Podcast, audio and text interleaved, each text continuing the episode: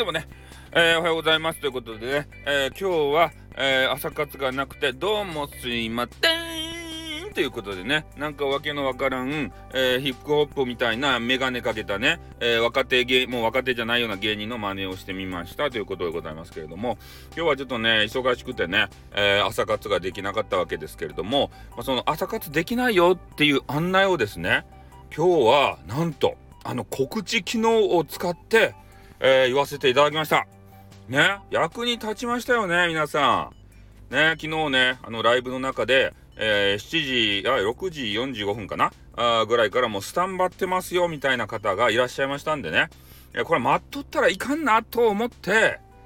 ね、告知機能をもう直前ですけれども、えー、使わせていただきました。